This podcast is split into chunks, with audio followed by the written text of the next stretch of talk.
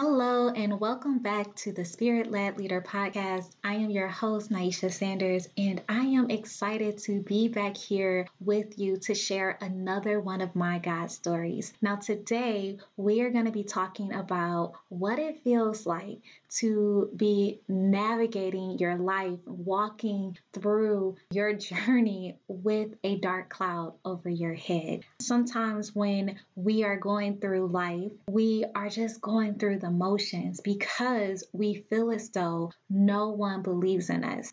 So, today's episode is going to talk about how to keep moving when no one believes you can, how to not give up on yourself, to continue holding on when everyone else seems to have already let you go. Let's jump into this episode. Let's grow. You are listening to the Spirit Led Leader podcast, where you will go from being prideful to fruitful, gaining biblical principles that will grow your influence, confidence, and relationship with God. I am your host, Naisha Sanders, the author of The Fruit of a Spirit Led Leader. I am also a wife, mom, and believer in business. Now, turn on that Do Not Disturb, grab your notebook and pen because it's grow time. Okay, okay, so today, as I mentioned in the intro, we are going to be talking about a situation that I went through early in my career that really left me feeling like a failure. So, I know that in previous episodes, I've talked about this core fundamental mindset shift of failures are events, not people. And this story today is exactly what taught me that lesson. When I first started, I started out for a Fortune 10 company. I was on a leadership development program, and it was considered the cream of the crop. It was considered a program of prestige. People really looked at you as a token almost, in a sense, when they found out that you were a part of this program. And when I started, it was such an honor and it was such a heavy weight, if I'm honest, because I was the first in my family to do it, to to break through in this particular way to hold a, a role or corporate role so early on that was so highly thought of and so highly respected. And so there was all this pressure around performing, not just because of me wanting to do a good job, but also me feeling like I had to make this work because I had to make my family believe that it was possible for all of them. That if I could do it, they can do it. Or better yet, even if they couldn't do it, I could show them how to do it because I've walked that road, because I've been through it. So I go into this this role feeling like yes, okay, I got to knock this out of the ballpark. Start the role, and the first six months were horrid. It was, it was just such a horrific experience for me because it just felt like I was failing for no reason. It felt like, you know, I was always falling behind. And actually, I had a manager, he was very driven and very direct. And every Monday we would have a one on one, and I would literally go and cry in the bathroom before that one on one because I felt like I was going to go in there and not give him what he was asking for or what he needed. felt like it was just taking me forever to get it. It was taking me forever to do it. And so my confidence began to just dwindle. It was just like, I don't think I can do this. Maybe I'm not cut out for this. Well, in addition to your day job, you also had coursework. Throughout the experience, you had to study and take exams to pass to then basically get the next job, which changed every six months. So here I am coming up to the moment of taking the exam and seeing what my what my next rotation was going to be I get word that I didn't pass the exam. So now I'm stressing out because this is contingent on my job. So this is tied to my paycheck. And so here I've relocated cities and states. I'm not in a place where anyone I know is. So here it is. I've moved, and this test determines whether or not I stay. They say, hey, well, you know, every person gets a second chance. You can take the exam again. I take the exam again, and before the results were even in, the leader decided to have a conversation with me to let me know that if I did not pass, which was likely that I wouldn't, that I would basically get kicked out of the program. Here I am thinking, here we go again. I am supposed to be doing something and I'm supposed to be getting in. I'm supposed to be passing. Yet again, I'm coming up short. Yet again, I am failing. Maybe I really am not as smart as people thought I was. Maybe it truly is a me problem. Maybe it's truly this issue that I have with going after things that are way bigger than me and that I'm not ready for. So, of course, all the doubt of who I am started to play into this. And I just really started to reflect of like, man, what am I going to do? What am I going to do? So now I'm sitting at my desk and I'm just down. I'm out. It's kind of like one of the worst days ever. And my direct manager comes up to my desk and says, Hey, Naisha, we need to talk. So, of course, I'm like welling, right? Like tears is just starting to surface in my eyes. And so I, I, I walk into his office and I sit down and I say, You know, hey, I've been meaning to tell you, but the leadership team just just gave me ultimatum or a decision to to make and and my manager just looked at me and stopped and said what is the decision i said you know hey i have to decide on whether or not i want to continue to see if i actually pass the test and get the role or i can quit leave early and never know and so it's really a matter of cut my losses before i get the disappointing news and my manager is like, no, that's actually not your decision. That's not your decision. Your decision is actually do you want to choose yourself or do you want to choose the system? And I thought that was an interesting decision because in the moment, I felt like I had to make the decision that they offered me, that they proposed I make, which was you stay or you go. But what my manager was was showing me was that it wasn't their decision for me to make. And so that it wasn't me making the decision based on what they recommended me to do, but for me to actually sit and think about which way I wanted to go. When I thought about the decision from the point of view of do I want to choose myself in that I am literally unhappy. I literally don't enjoy what I'm doing and how it's working but yet I am going to force myself to to do it, force myself to get it right, force myself to go through the motions because that is what is expected of me. Because that will then say that I am a star. That will then say that I am who they said I am. Versus this idea of is this the journey I want to go on? Is this the is this the system that I want to operate in? And ultimately, when I thought about it from that point of view, it allowed for me to choose myself. It allowed for me to decide that, you know what, I am not walking away because you told me to.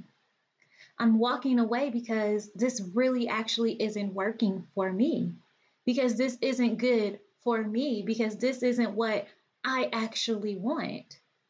So I went back to that leader who propose the decision and let him know that I was going to walk away from the program. Now, I got a lot of backlash from that. A lot of one side saying that I was stupid, that I had threw away my career, that I wasn't going to go anywhere now that I've made this decision. And then I had another side of folks saying, you know, well, I can't wait to see what she does or what's going to happen next because this is starting to get interesting. if you want to talk about living or wanting to be on a TV show, this is what this was. This was like the latest episode of Naisha, you know, in corporate America. Tune in. That's what it felt like. I felt like I was an episode. Like I people were just watching to see what was going to happen next. And while I'm being watched, I have this dark cloud over my head feeling like Oh my goodness, what have I done? What am I doing? Lord, where are you on this? Either way, I felt really good about the decision in the moment. It was scary. I had my box packed up and I'm walking to my car. I'm getting in, not really knowing or understanding what was going to happen next. And then another leader called me and said, Hey, I would like to offer you a job. I heard what happened, and I have a position opened up on my team if you would like to have it. The biggest lesson in that was at the moment that I said no, all I knew was that I was choosing what was right for me. I had no answer after that. I had no idea what was going to actually happen what was going to happen with my apartment or whether or not I was going to have to move back home or if I would be able to find another job now that I've had this epic fail. I had no idea. But even not knowing, all I did know in that moment was that that program wasn't for me and that I needed to choose myself and not the system. So I took action based on what I knew not about what was going to happen next, not about what I hoped to happen or afraid to happen. It was just about I am making a decision in this moment based on what I know right now. And after I made that decision, after I chose what was right for me, after I decided to remain true to who I was, God opened a door. God opened a door that I did not expect, did not see coming, did not know was even available. But God opened it. I really want you to just think about that for a moment. That sometimes we're making decisions moments by moments and we would love to know the full story, all the things that's going to happen, all the things that could happen, that we want to happen, don't want to happen. We can think about all of that, but when we do, it causes us to miss the moment. The moment that we were supposed to take action, the moment that we were supposed to move forward. And so, right now, I just want you to think about in this moment, what do you know right now? What do you know to be true right now? And what is the action associated and tied to that moment, that knowing right now? What I realized is that opportunity opened up because God had never left me. God had never forsaken me. God has his hand on my life. So in that moment, it wasn't just a job offer, it was God extending his hand for me to hold on to it. And when I tell you that during this time, I was too embarrassed to tell anyone. And I didn't have anyone in my family who understood exactly what I was going through. And so the only person that I could talk to, the only person who could truly listen, the only person who could truly understand was God. As I think about this story, it's just a reminder to me that God is always with us, that He will never leave us, that He will never forsake us, these stories helped me and hopefully will help you to hold on to God's hand. When an extension of help come your way, what do you do with it? How do you view it? Is it I don't want any handouts? Or is it possible that it's a way for God to extend His grace, for God to open your heart, for God to help you realign to His will and not yours? It's a reminder that God is with us. I want to give you a couple scriptures because as I think about my mindset during this time, there's a few scriptures that come up for me. And the first of which was Isaiah 40 31, which says that, But they that wait upon the Lord shall renew their strength. They shall mount up with wings as eagles. They shall run and not be weary, and they shall walk and not faint. The Amplified Version says this But those who wait for the Lord, who expect, look for, and hope in Him, will gain new strength and renew their power. They will lift up their wings and rise up close to God like eagles, rising toward the sun. They will run and not become weary. They will walk and not grow tired. Romans 8:35 says, "Who shall separate us from the love of Christ? Shall tribulations or distress or persecution or famine or nakedness or dangers or sword?" As I think about this story, it's no matter how much of a failure I felt like, that failure, that trial, those trials and tribulations never separated me from God it actually brought me closer to Him. Walking through it with Him actually strengthened me because it helped me to see every time that I overcame something that I was facing that I was more than a conqueror. That I didn't have to believe that I was too weak to get through it because what what I know to be true is that through my weakness is when I'm made strong in God. Is when I'm strengthened. We we give a lot of flack to weaknesses because the world says that we don't supposed to have any. The world says that we are to be perfect. But the reality is is perfection is an unreasonable expectation. It's unattainable. So when someone expects perfection, it's unrealistic. And so don't strive to do something unrealistic. Instead, understand that your weaknesses are the very things that God uses to then get glory. While we're focusing on our strengths, I'm going to challenge you right now is to focus on your weaknesses because those weaknesses may be opportunities to partner with God. Deuteronomy 31 8 says, It is the Lord who goes before you. He will be with you. He will not leave you or forsake you. Do not fear or be dismayed. Psalms 34 17 through 18 says, The Lord hears his people when they call to him for help. He rescues them from all their troubles. The Lord is close to the brokenhearted. He rescues those whose spirits are crushed.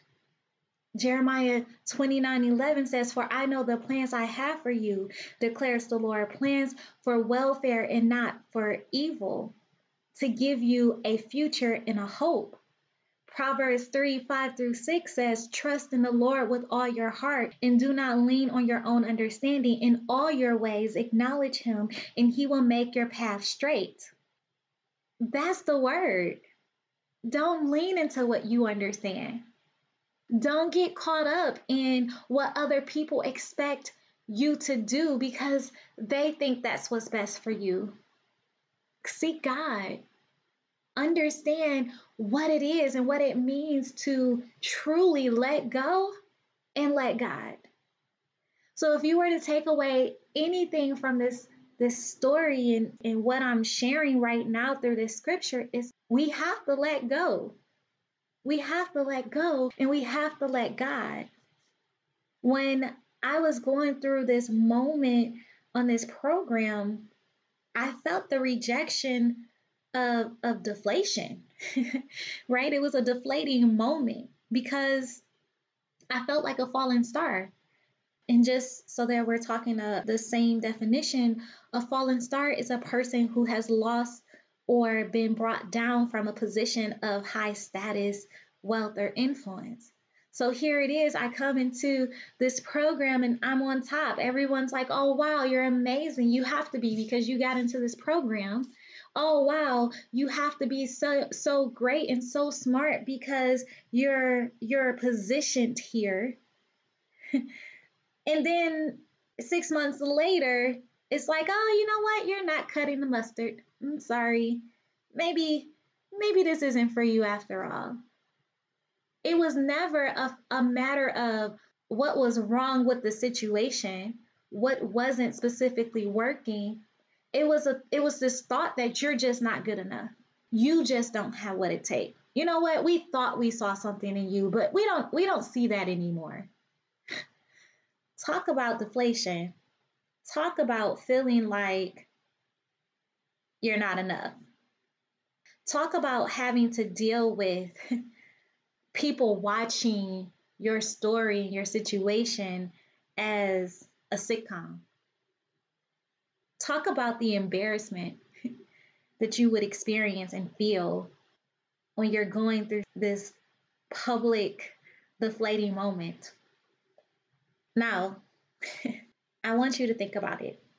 I want you to think about the time that you felt like you've lost, the time you thought the blessing that you received had elevated you only to be knocked down? How bad was the fall? Do you still hurt from it? Where are the aches and pains? Are you still bruised or, or do you see any bruises left? Those are the areas to let go. Those are the areas to let go. Let go the hurt. Let go the aches, let go the pain, let go of the bruises that are left. Those are the areas to let go. I also want to just share that you must forgive yourself for not living up to the expectation. You have to remember that you are not a failure, you just experienced one that pain, those aches and bruises are healed. They're on the cross. So the moment that you let them go and let God, you'll be strengthened to keep moving forward. I know, I know. The tunnel is dark, but remember that there is light at the end of it. You just must go through it because you know that it all ends well. It all ends well. Now, I'll be honest, it took me years to come to this revelation, and it may take you years to get through it. But when you hold on to God's word, you'll realize that the fight is already won, that you are more than a conqueror, and that the victory is yours when you put on the armor of God. The battle is fixed. And guess what? You've already won it. I'm going to give you some word so that you can remember this. Romans 8 36 through 37 says, As it is written, for your sake, we are killed all day long. We are regarded as sheep to be slaughtered. No, in all these things, we are more than conquerors through him who loved us. Deuteronomy 24 says, For the Lord your God is he who goes with you to fight for you against your enemies, to give you the victory. Exodus 14 14 says, The Lord will fight for you, and you shall hold your peace. Romans 8:31 says, "What then shall we say to these things? If God is for us, who can be against us?" Romans 8:28 says, "And we know that for those who love God, all things work together for good, for those who are called according to his purpose." Second Chronicles 32:8 says, "With him is an arm of flesh, but with us is the Lord our God to help us in fight our battles." You may feel deflated. To go from such a high to such a low without any physical tools or resources to pick you back up it's discouraging, it's frustrating, it's scary. However, however, However, God is with you. God sees you. So don't stay in that place. Let it go. Let that go. And get in front of God to understand what God is wanting to do now that you have let go. How are you co creating and co laboring with Him to do the thing that you're actually supposed to be doing? This story in particular played over and over in my mind because it made me feel like a failure, a big letdown. I was, again, the first in my family. And so I didn't just let down myself, I let them down too. My hope right now is that as you're thinking about your stories and your motivation, think about it from the point of view of is it contingent on you and what you want, or is it contingent on what others want, what others expect? Is the deflation because you're letting others down, or is it because you're letting yourself down? This story constantly shows up in my life, even today, because it's this moment that represents a spotlight when all eyes were on me. So, whenever there's a spotlight, I shy away because I recognize that good, bad, or ugly, all eyes are going to be on me. So, this story triggers that darkness. It triggers what it felt like to be watched and how unpleasant it was to be under a microscope. But this story also triggers how that during a time I had only God, that was all that I needed. That I made it through and it all worked out for my good. It reminds me that when I think about where I want to go or what I want to do, to think about it from the point of view is it for me or for them? And now, when I start to get back to this sense of failing, like I'm falling, I remind myself to let that go and to let God. And every time I do, I fall into His glory and I rest in His Spirit. This story is relevant to who I am today because I'm comforted by the Comforter. I now can truly say that I am not a failure, even though I've experienced them. I now know that to move forward, it requires focus, not on them, not on me, but on God. And so now I will say that again for you to move forward, it requires focus, not on them, not on you, but on God.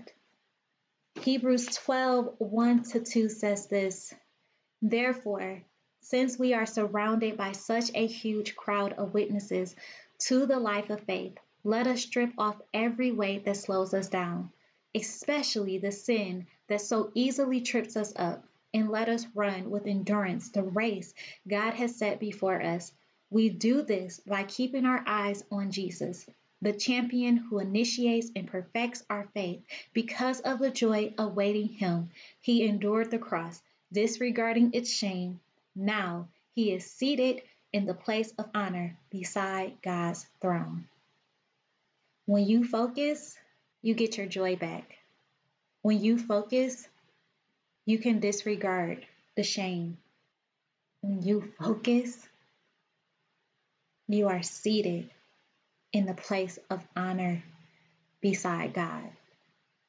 I pray that this story blessed you in that even in those moments that you feel deflated, when you feel bruised, hurt, or pain from a no or a failure, that you let it go and you let God. Thank you for listening to the Spirit Led Leader podcast.